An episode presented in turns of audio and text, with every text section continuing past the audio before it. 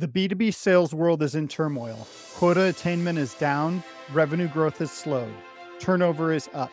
All of this is in the face of ever increasing pressure to perform. Is it a surprise that the average sales leader stays in place for only 12 to 18 months? That's barely enough time to start executing the strategy. These problems are fixable, and we are going to serve the sales leadership community with this show. I'm Lucas Price. I've launched and exited B2B startups and built elite sales organizations. Now I want to give back by bringing you this podcast, Building Elite Sales Teams. It will be full of actionable best practices to help you excel as a sales leader. We're going to burn the churn. Let's get back to winning. Building elite sales teams is on.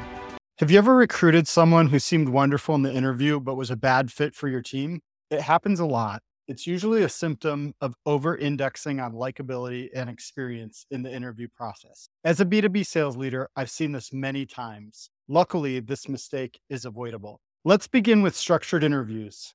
That engaging conversation about common passions with a candidate, although it felt natural, off the cuff comments aren't a good way to interview for the traits that lead to success in your role.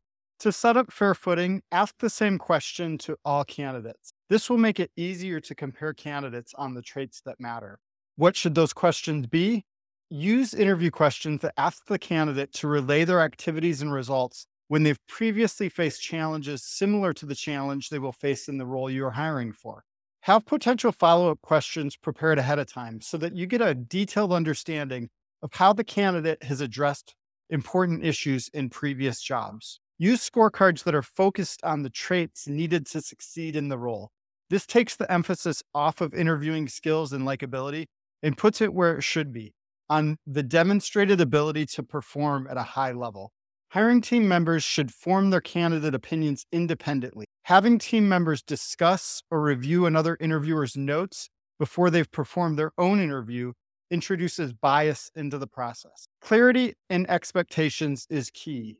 With clear and objective criteria, you can hire with a clear list of role requirements, ensuring evaluations stay on target. Finally, have a meeting to debrief about the candidates. I've personally had several candidates where I had a blind spot and I didn't realize it until I heard from the other interviewers about the candidate. Form your opinion independently, but be open to new evidence that comes from other members of your hiring team. Structured post interview debriefs encourage team members to dig deep into feedback instead of gut feelings. For B2B sales leaders, every hiring decision is very important. By eliminating biases, you'll not only hire better, but also pave the way for genuine sales effectiveness. Let's elevate our hiring game. Thanks for joining us today on Building Elite Sales Teams. Please remember to give us a five star review. And if you want more information about Yardstick, you can find us at www.yardstick.team. You can follow me or connect with me on LinkedIn by searching for Lucas Price.